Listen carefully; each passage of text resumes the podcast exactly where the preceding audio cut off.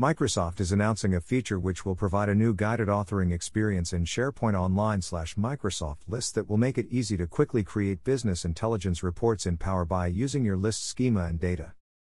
Using this feature, you can visualize your list in Power BI.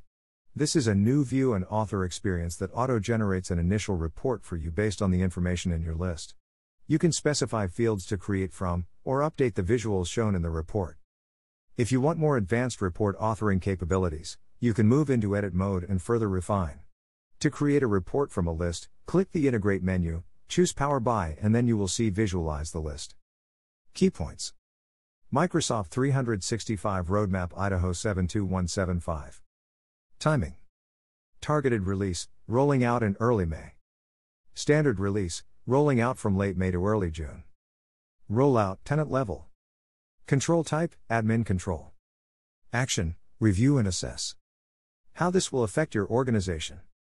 List users will see a new menu option integrate greater than Power BI greater than visualize this list, which allows users to create a new Power BI report using that list.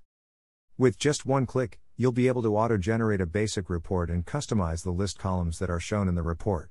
To take further advantage of Power BI's advanced data visualization capabilities, just go into edit mode.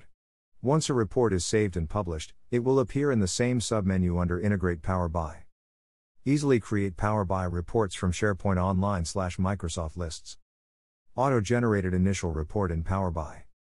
Notes Users with a Microsoft 365 E5 license or Power BI Pro license will have access to the full report authoring and viewing experience.